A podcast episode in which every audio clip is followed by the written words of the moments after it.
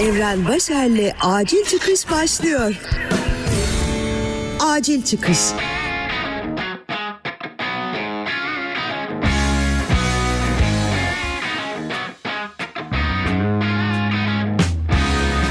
Selam sevgili dinleyen. Ben bazen başkalarının düşünceleriyle mi yoksa kendi düşünceleriyle mi konuştuğunu anlamaya çalışan programcı Nevren, Acil Çıkış'ın 53. bölümünü dinliyorsun.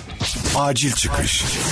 Evet evet biliyorum çokça ara verdim sessizliğe gömüldüm.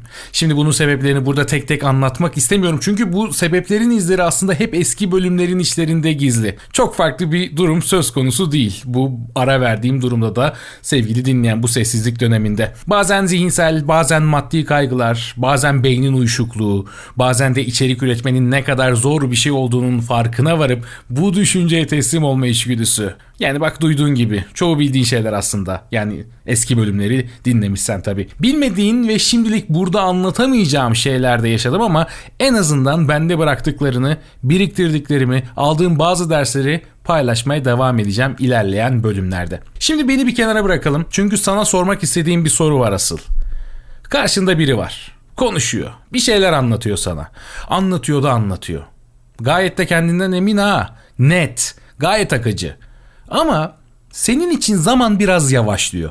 Anlattıkları kafanda farklı odalardaki ışıkları açıyor.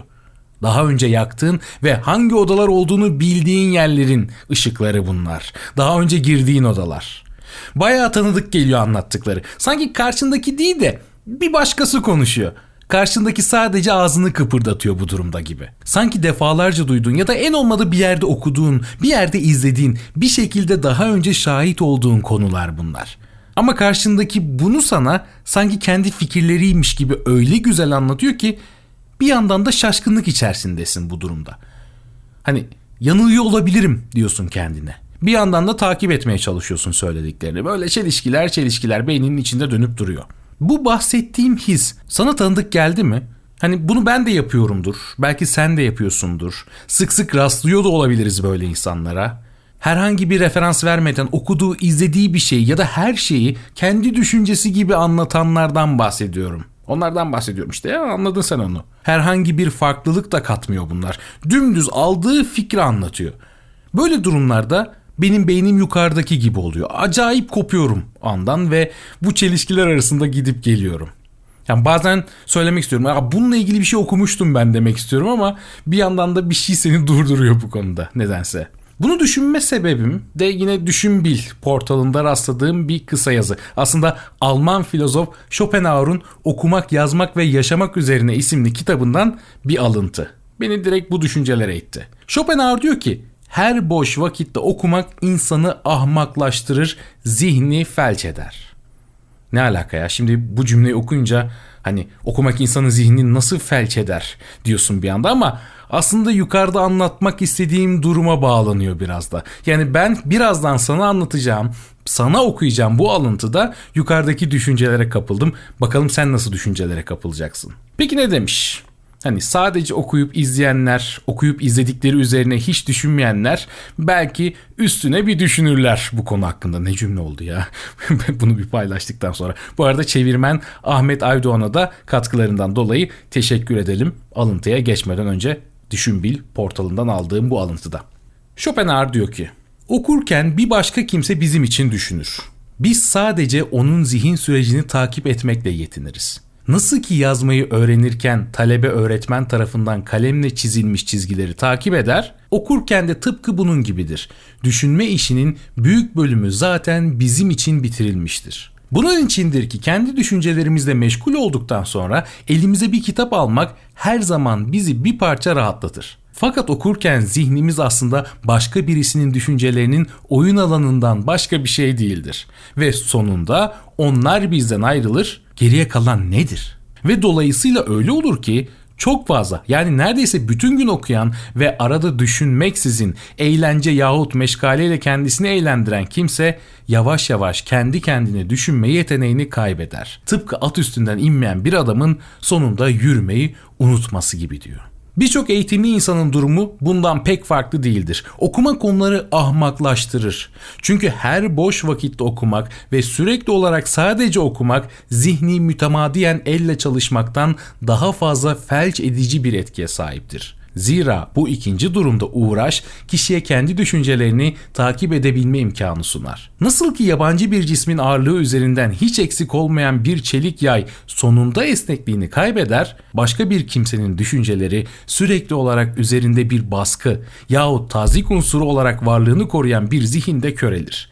Keskinliğini kaybeder. Zihin üzerine tekrar tekrar yazı yazılan bir tablete benzer.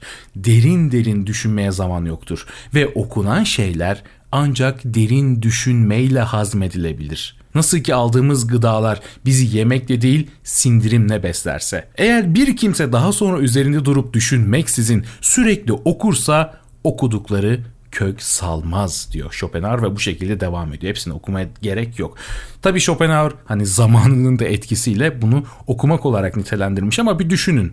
Bu günümüzde YouTube'da izlediğiniz bir videoda olabilir ya da durmadan izlediğiniz bir belgesel de olabilir. Durmadan birinin birinin yaptığı konuşmaları izlemek de olabilir. Yani hiç üzerine düşünmeden sadece okumak ve onları yansıtmak, kendi fikirlerimizi hiç katmamak. Aslında düşünceler biraz şöyle oluşuyor. Okuduğun, izlediğin birçok şeyin birleşimiyle kendi düşüncelerini oluşturuyorsun, kendi fikirlerini oluşturuyorsun ve hayata karşı bakış açın bu şekilde ortaya çıkıyor. İnsanlarla konuşurken de bunlardan bahsediyorsun. Ama sadece bir kişiyi okursan ya da sadece okumak üzerine okursan ve hiç kendi düşüncelerin üzerine düşünmezsen bunları da başkalarına aynı şekilde satmaya çalışıyorsun ve biz bu insanlara rastlıyoruz. En azından ben bu yazıdan bu fikir olarak bunu çıkardım. Başta bahsettiğim düşüncelere vardım bu yazıdan. Bilmiyorum sen neye vardın? Acil çıkış.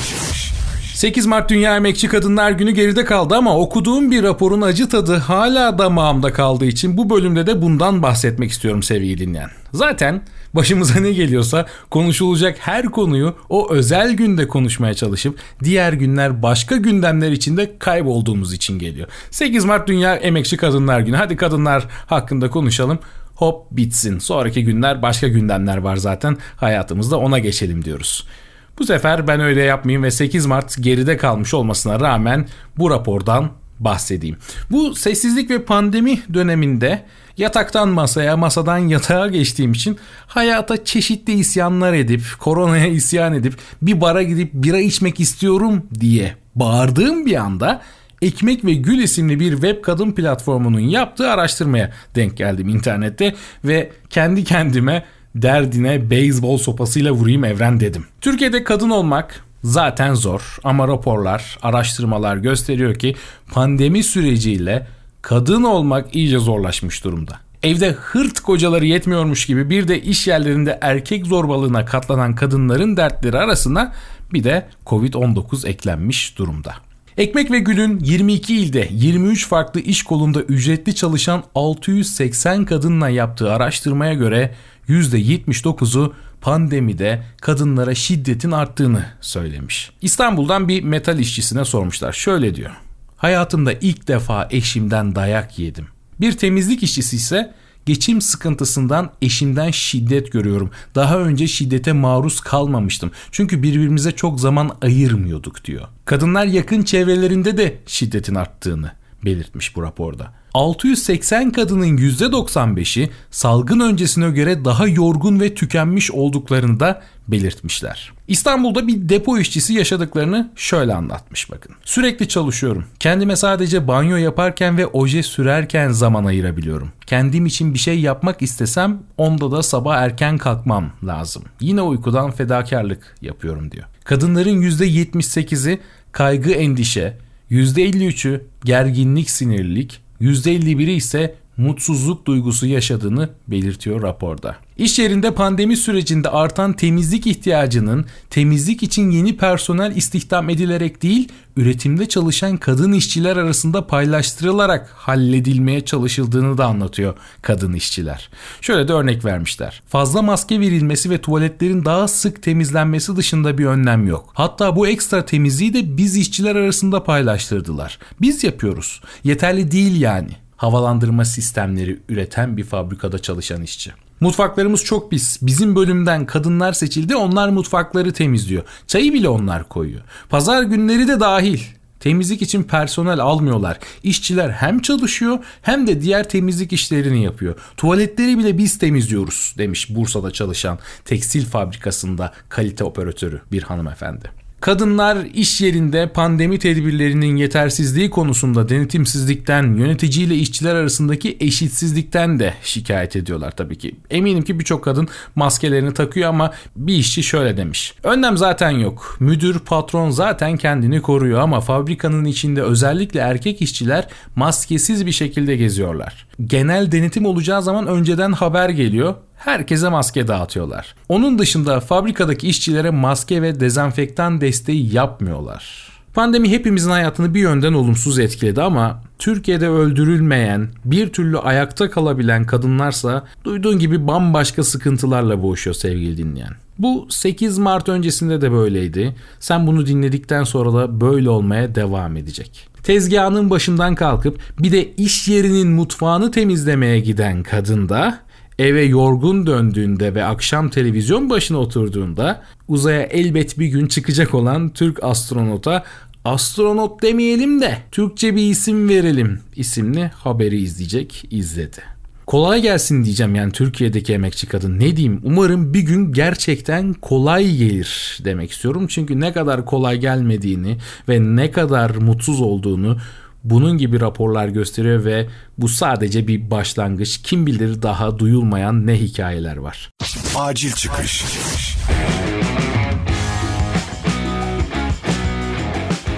Acil Çıkış Podcast'te bir bölümün daha sonuna geldik. Beni şu an hangi platform üzerinden dinliyorsun bilmiyorum ama Acil Çıkış'ı podcast dinlenebilen tüm platformlarda bulabilirsin. Ayrıca beni dinlediğin platform üzerinden takip eder. Bu bölümü de sosyal medyanda paylaşırsan ne de güzel olur, ne de güzel hissederim bilemezsin. Patreon üzerinden bana destek vermek istersen de ayrıntılı bilgiler açıklamalar kısmında var. Başka bir bölümde görüşmek üzere. Evren Başer'le acil çıkış sona erdi. Acil çıkış.